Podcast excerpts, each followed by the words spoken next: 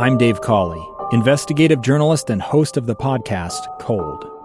In October of 1985, a woman named Sheree Warren left work at a busy Salt Lake City office. To meet her estranged husband at a downtown auto dealership. She never made it home. Sheree's car surfaced weeks later in Las Vegas. In the parking lot of a hotel casino. No one knows how it got there. Strange. It was strange. Both Sheree's estranged husband and her boyfriend raised suspicion for investigators. I kind of thought that he might have done something. But no arrests were ever made. In Cold Season 3, we dig into double lives, make new connections in the case, and examine the difficulty raised by reasonable doubt. We want answers just as much as anyone else. They have creeps like that now, too, so nothing's changed. That's the new Cold Season 3 The Search for Sheree, now available anywhere you get your podcasts. Welcome back to Live Mic, final hour of this episode of this program here on KSL News Radio. I'm Lee Lonsberry. I need to make a correction. Earlier, we had some breaking news, and it was regarding the updated numbers uh, reported by the Utah Department of Health. Well, we received uh, an update to that data from earlier. Now, the, the, the big numbers are the same. It is still unfortunate to report that there are three additional deaths attributable to the coronavirus, uh, and we have seen a dramatic increase in positive cases from yesterday 586. The uh, the highest we've seen in a single day. One um, detail, though, I need to uh, uh, update has to do with one of the individuals who passed away. Earlier, I reported that that male between the age of 65 and 84 while hospitalized at the time of his death, passed away in Washington County. That's incorrect. It was Wasatch County. Now I know that that detail may seem minor, but I just I, I felt compelled uh, to keep you up to date hundred percent, and so that you know, while maybe that detail is not important to you, uh, but here at KSL News Radio we do pay attention to these details because they are so incredibly important as we move forward. All of the decisions that impact the way we are living our lives and earning our livelihoods right now are all wholly dependent on data and on this data and on these details. Very important. And so while it may, may not make a huge difference to you in which county between Washington and Wasatch, where uh, this unfortunate gentleman lost his life to the coronavirus, please know that that is the level of detail to which we are paying attention. On the topic of details, and the coronavirus. I've been receiving a number of text messages, and in fact, uh, some phone calls and some messages from other places, comments from folks, uh, giving me a little bit of flack for uh, focusing on the numbers that we report each day the number of deaths, the number of positive cases, while there are other ways to measure uh, the, the, the coronavirus and its impact on our community. Well, listen, it's in, this, it's in the spirit of time uh, that that we limit the the amount of data that we share. That is not to say that there is not a wealth of data available uh, to us and to you. And so here's my invitation: go to coronavirus.utah.gov. When you get to the main page there, you'll see a little yellow oval that reads case counts. You give that a click, and on there. When you arrive at that next landing page, you'll see the data and the information that we share with you here each day. You'll see the cumulative numbers uh, uh, unfortunately, one of the first numbers you'll see is 155, and that is the total number of deaths attributed to the coronavirus. Uh, 1,145 total hospitalizations. Now, that's not current hospitalizations, that's total. If you want to know the current number of hospitalizations, you scroll down a little bit. That information is there. If you're curious about which county or region within the state of Utah is facing the highest risk or the highest number of instances. You can find that number there. There are many of you that are curious about demographics. Well, that information is all there. If you are curious about the percentage of individuals who have contracted the coronavirus based on their age category, that is all there for you. Again, coronavirus.utah.gov. The breakdown uh, for, by, by gender is there for you as well, and nationality. It's all there.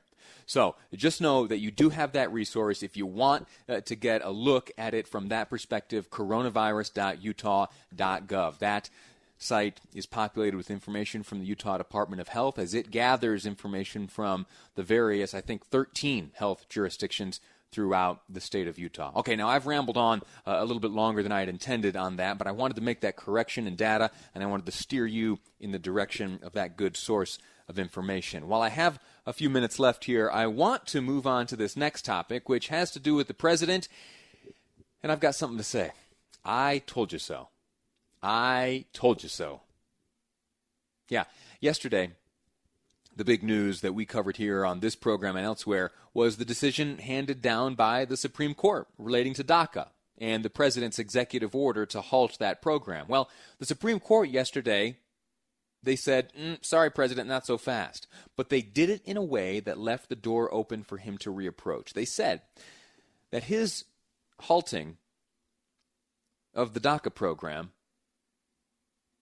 was wrong only in that he took the wrong approach, that he had violated certain procedures.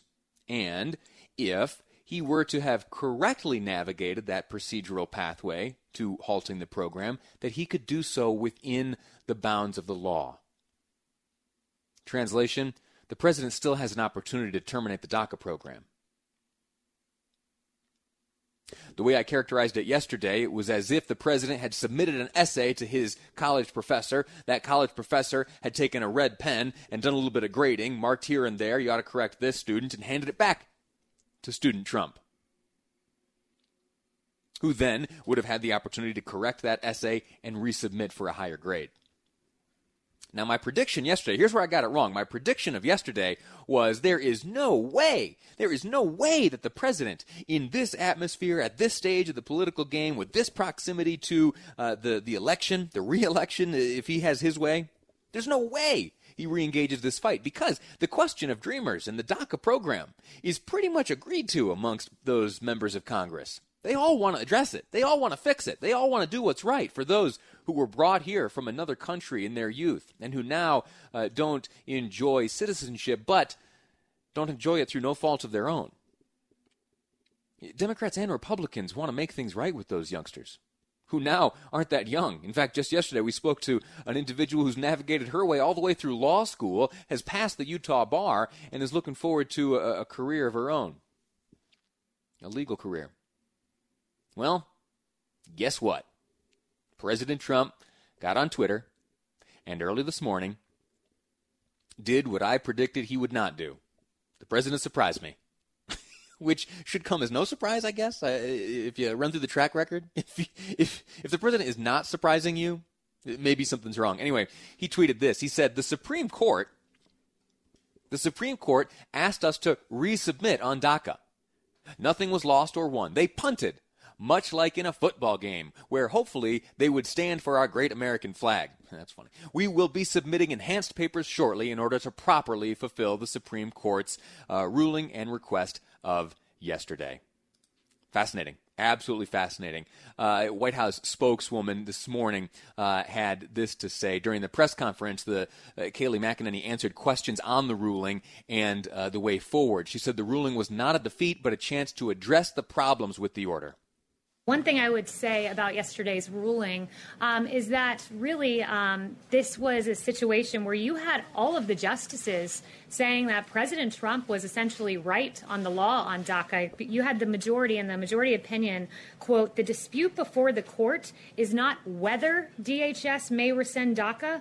All parties agree that it may be rescinded. The dispute is instead primarily about the procedure the agency followed in doing so. So, in other words, um, President Trump was right on the law here. Uh, it was unlawful the way President Obama went about this. But as for the way forward, um, I just was in and, and, was speaking with the president um, and the chief of staff about this, and we're looking at documents currently, um, and we're going to move forward in a responsible way um, and cure some of the remedies and the unlawfulness that we see with the previous memo that brought DACA into place. But we want to find a compassionate way to do this. Senator Mike Lee has some thoughts on this. He'll join us in the next segment. Uh, first, though, we're going to take a break. When we come back, Mike Lee is our guest here on Live Mic. I'm Lee Lonsberry, and this is KSL News Radio. A stranger with a gun came upon two teens taking pictures under a rising full moon. But violence is only the beginning of this story. Sometimes I thought, there are no miracles. Yeah, there are, and this is a big one. I'm Amy Donaldson, and I've spent my career talking about how lives are undone by violence. The Letter is a podcast about how lives are remade. Follow The Letter at theletterpodcast.com or wherever you get your podcasts. Welcome back to Live Mic. I'm Lee Lonsberry. It is the season of Supreme Court decisions. We have received two in recent days, and uh, we will likely receive more in coming days and weeks. And it is also the season for opinions and attitudes and reactions to those uh, opinions from the Supreme Court. Yesterday, the decision was that the president, in his attempt to halt the DACA program, had done so uh, in improper methods. And uh, the president today has responded saying, oh, well, shoot, if that's the case, I'll, I'll just fix those methods. Uh, I'll, I'll, resubmit the essay for a higher grade later on. Anyway, uh, I noticed this morning uh, Senator Mike Lee, or just, just about a day ago, Senator Mike Lee had a, a tweet uh, which read The Supreme Court held today that President Obama's DACA program is clearly illegal. That should have been the end of the inquiry. If uh, President can't undo the illegal acts of his predecessor, that can lead only to ever expanding executive power. That senator joins me on the line now. Senator Lee, sir, how are you? Doing great. Thank you very much, Lee. It's good to be with you.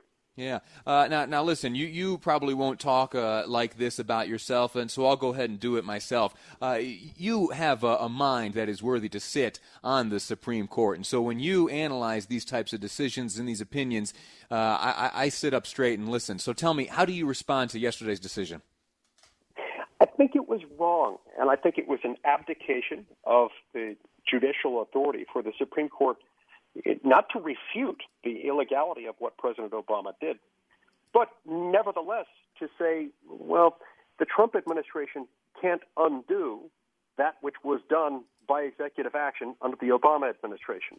They came up with this hyper technical analysis that was frankly wrong in, in any event, sidestepped the fact that it, this was uh, the creation of the uh, DACA program was unlawful to begin with.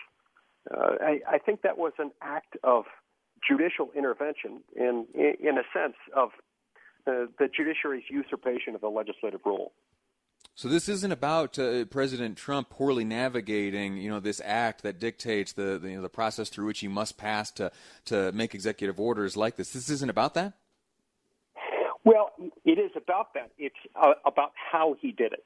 So they they went through this hyper technical analysis to say that, um, yeah, uh, President Obama created the DACA program by executive order, but it can't be undone the same way that it was created to begin with.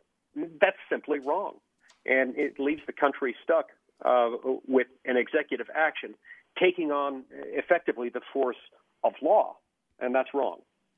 The president has tweeted that he will be submitting enhanced papers shortly in order to full, fully and properly fulfill the Supreme Court's ruling and request of yesterday. Is that a mischaracterization of what came from the Supreme Court? And does he have a path to essentially, as I've phrased it, resubmit his essay for a higher grade? Yes, he does have the authority to do that, and no, it's not a, a misstatement of what's happening. Um, so he'll have to go through and resubmit the paperwork, redo some of the paperwork, and at the end of the day, I think he wins. Uh, what's unfortunate is that the Supreme Court has required this senseless, mindless delay, and uh, it, it seems to me to be an improper use of the judicial authority. Speaking politically now, does it surprise you that the president would so quickly respond and reengage this issue in this fashion?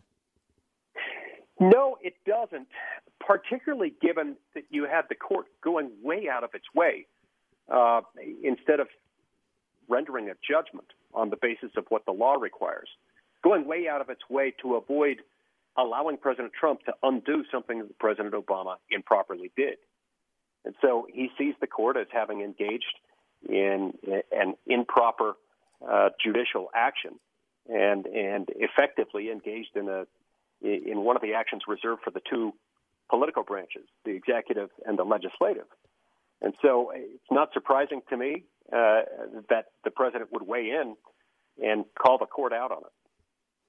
How about the program itself? Should there be accommodations made for those uh, brought here uh, in their youth, in a, situ- in a time of life where they didn't have any control of their movements? Should there be uh, a pathway for them to become citizens?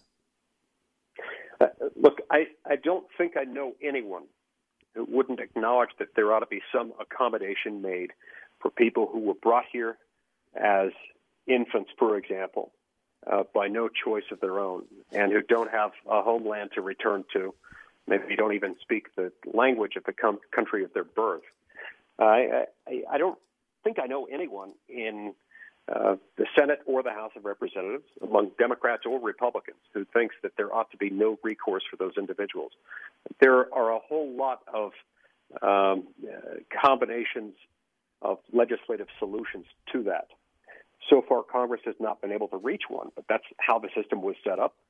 But unless or until we can reach such uh, a compromise, and such an agreement, it it doesn't happen. You don't change the law. What happened with President Obama is that he went in and by executive order uh, remade the law uh, after acknowledging himself for many years that he didn't have the power to do it.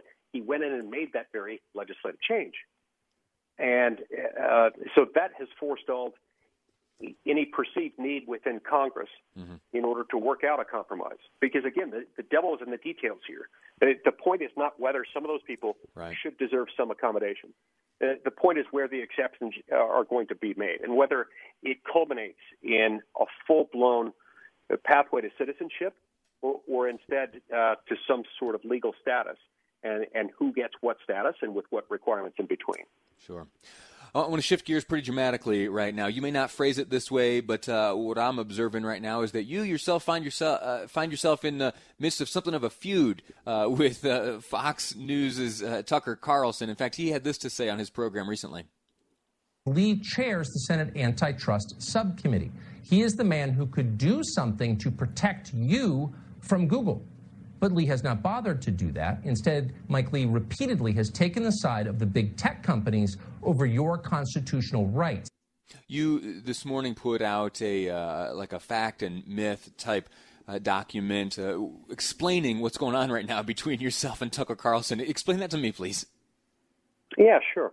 Uh, first, let me say that I like and respect Tucker Carlson most of the time. Uh, he just has his facts wrong here. Um, and, and look, I've called out Google and other big tech companies a lot.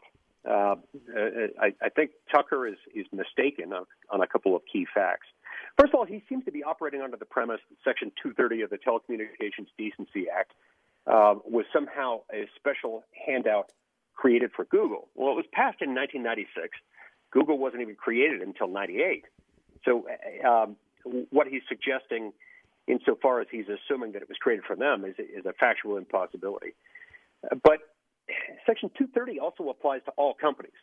So, regardless of who you are, w- whether you run a, plat- uh, a search engine um, or, or uh, whether you run something else, whether it's uh, Facebook or KSL.com or, or Tucker's employer, FoxNews.com, mm. um, you've got equal access insofar as you engage in similar conduct. Uh, so, whatever problems there may be with Section 230, and it's clear to me that some reforms are needed from time to time, and probably are needed now. It's it's it's not the um, the product of Google's market power. It's a law that, that applies equally to everyone. Now, now, separately, there may be some things that Google does that might violate antitrust law, like favoring some of their own services and products over others. And we've held hearings on those issues. And I've called Google out publicly on those issues. On those antitrust uh, uh, issues? Yeah, on those antitrust issues. But, but those issues have nothing to do with Section 230, which is part of telecommunications law and not antitrust law. And that's another area where I disagree with Tucker. He's suggesting that it's somehow my prerogative of the chairman, as the chairman of the antitrust subcommittee, uh, to hold hearings on Section 230. That's not part of the subcommittee's domain. Yeah. Uh, former congressional staffer myself, I understand exactly what you're saying here. Uh, there are areas of jurisdiction, and 230 does not fall under uh, your jurisdiction uh, as chair of that committee. Uh, Senator Lee, I hate to cut this conversation short, but we've got to go. Uh, I'm going to share this this document on my Facebook page and invite people to, to have a look at it as you go back and forth and explain the claims made by Tucker Carlson and your explanation of reality as you see it. Thank you for your time. Thank you for your explanation. And thank you for your expertise on this uh, Supreme Court matter. Look forward to speaking to you again. Thank you, Lee. Take care. All righty. A quick break here. When we come back, we are going to be speaking with Representative Ben McAdams I should call him candidate Ben McAdams. We will be speaking to him as uh, a man looking to retain his seat as Utah's 4th District Congressman in the House of Representatives. That's ahead on Live. Mic, I'm Lee Lonsberry, and this is KSL News Radio.